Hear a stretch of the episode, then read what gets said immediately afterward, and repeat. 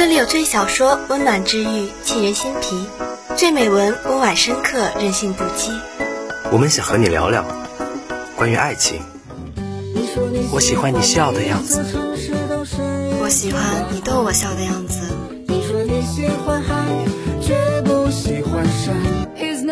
关于梦想，少年的梦想是风的梦想，青春的思念是长长的思念，生活的梦想就是为了梦想的生活。关于成长，我要做一个不动声色的大人了，不准情绪化，不准偷偷想念，不准回头看。关于旅行，趁阳光正好，趁微风不燥，生活不止眼前，还有诗与远方。关于初心，关于未来，关于真理。你的心你的心在哪里？心之清泉就陪你在哪里。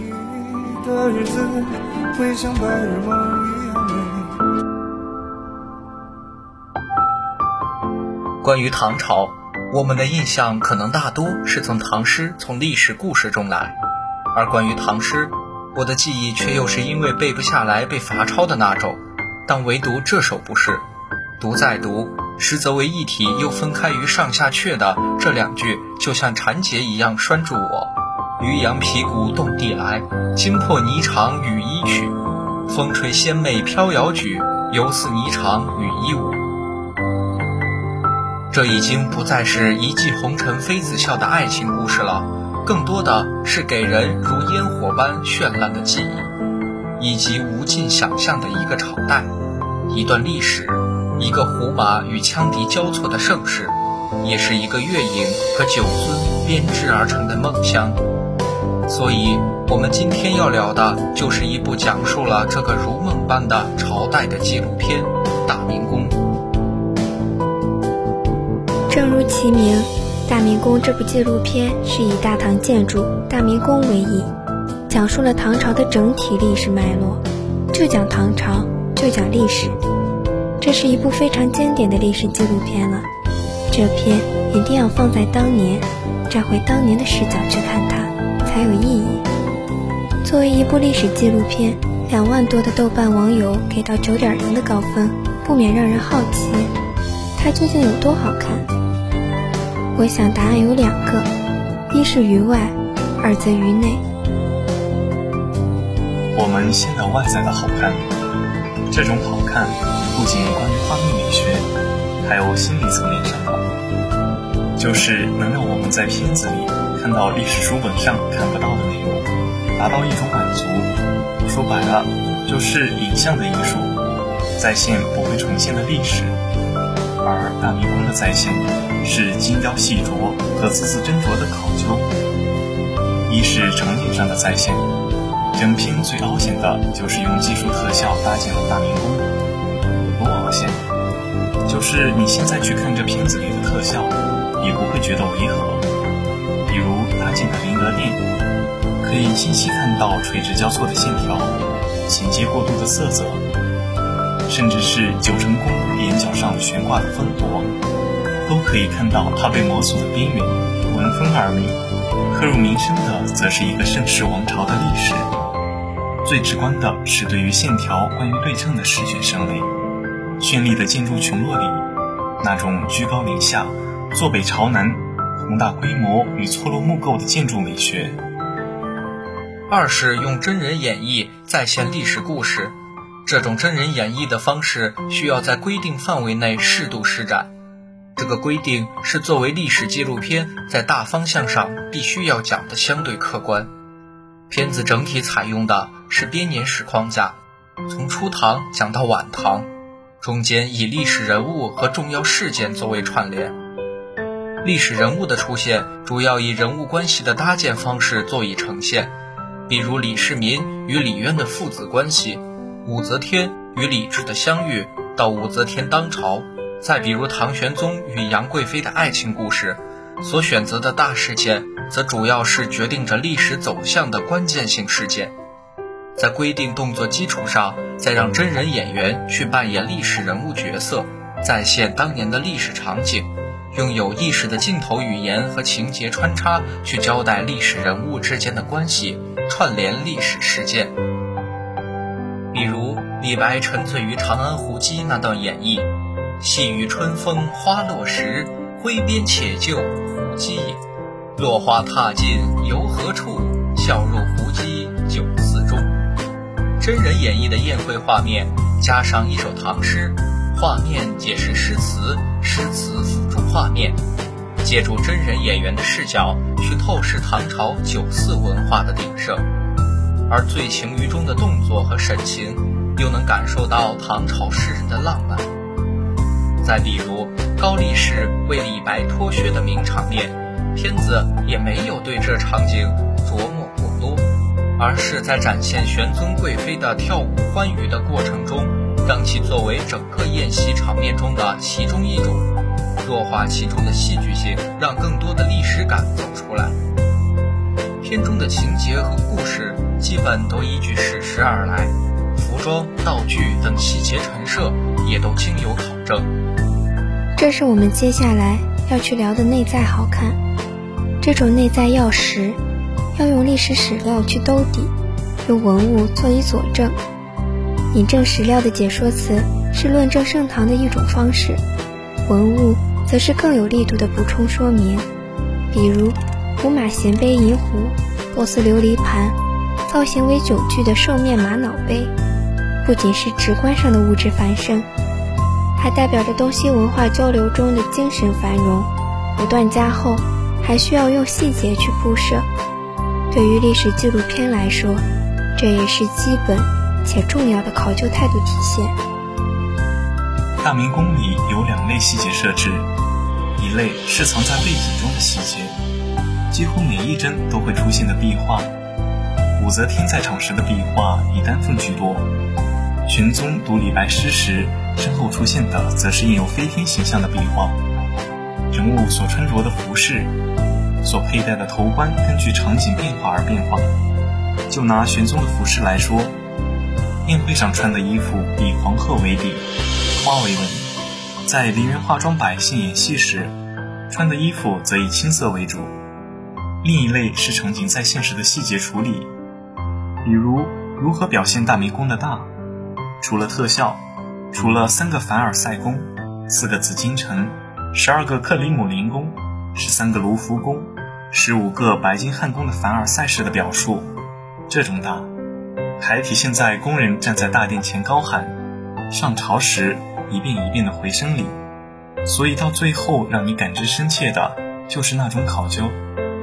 片子本身的考究和苛责，其实就像大唐文化里的精打细磨，这是从内而外刻在骨子里的气韵和精神，还传承在后人不断把酒预言的盛世情怀里。所以接下来还有一点要去聊，就是骨肉之上的这种气质。大明宫的目的不在于揭示一个道理，也不在于引导，更多想要呈现的是一个时代的精神。如何做的？首先，他巧妙地选用了一些象征，用大明宫象征唐朝。大明宫的拔起寓意盛唐，用宏观建筑去象征盛唐荣耀和辉煌。大明宫的布局与天地对应的设计，更深层次的则是空间与盛世的关系，比如物质生活对精神生活的象征。就拿武士时期来说，片子呈现这种历史，更多选择了这一时期女性的服饰变化、女性当朝以及女性活动的拓展，来象征这一时期女性地位的变化。再比如，用盛大的宴会象征盛唐，片子里演绎的那场盛会，既有汉人，也有来到中原的一帮友人，齐聚一堂，跳舞、交谈、举杯。盛唐时期的开放和包容，不同文化与文明的交融，诗歌和酒的浪漫，这是大明宫让我们感知且感叹的盛世情怀。站在当下回望五千年历史，很少能有像大明宫一样的宫殿，与一段历史的更迭所同步，也很少有大唐一般的朝代，让后人接续着无穷无尽的想象。今天的节目到这里就结束了，感谢您的收听，我是主播柴雨婷，我是主播刘恒诗，我是主播木航，感谢导播王艺轩、吴红磊，我们下周再见。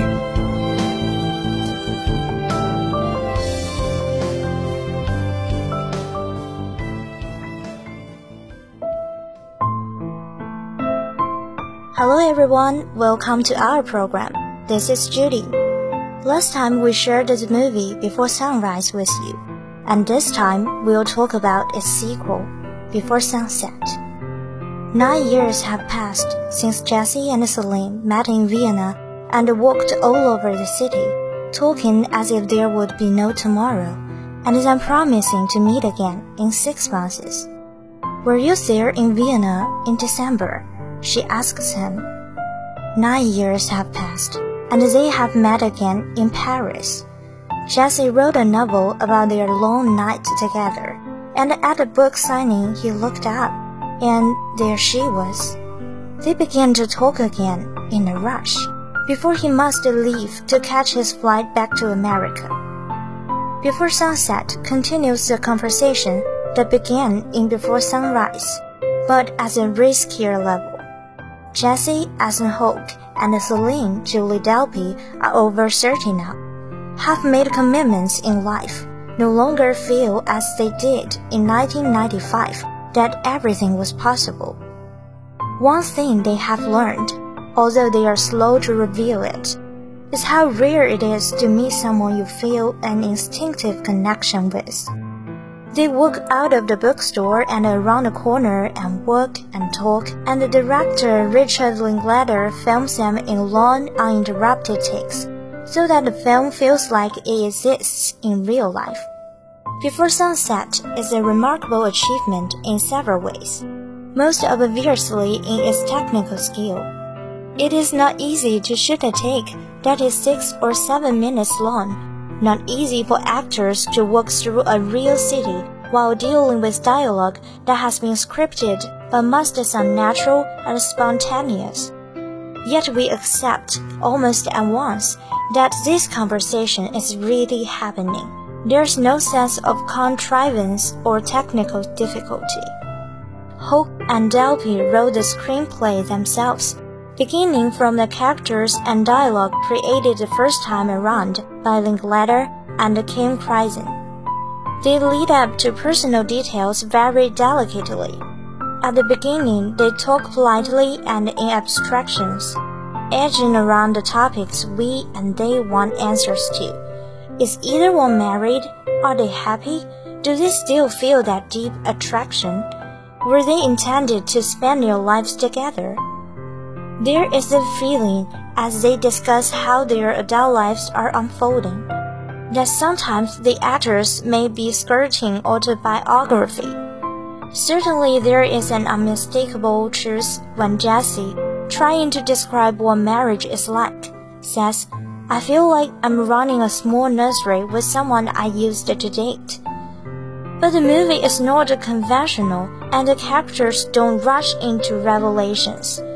There is a patience at work, even a reticence that reflects who they have become. They have responsibilities. They no longer have a quick instinctive trust.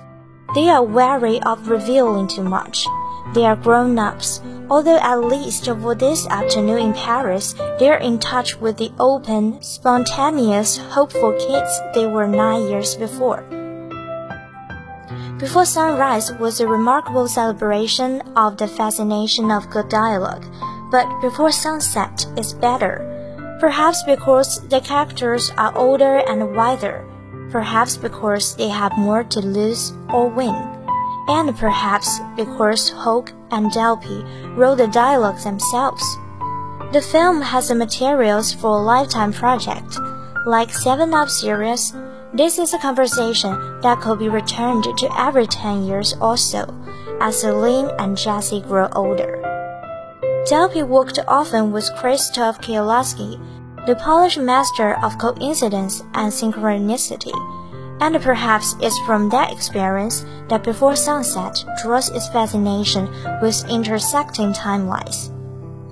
When Celine and Jessie parted, they didn't know each other's last names or addresses. They staked everything on that promise to meet again in six months. We find out what happened in Vienna in December. But we also find out that Celine studied for several years at New York University, just as Delpy did, while Jesse was living there, just as Hoke was. In the months heading up to my wedding, I was thinking of you, he tells her. He even thought he saw her once, in the deli at 17th and Broadway. She knows the deli. Maybe he did.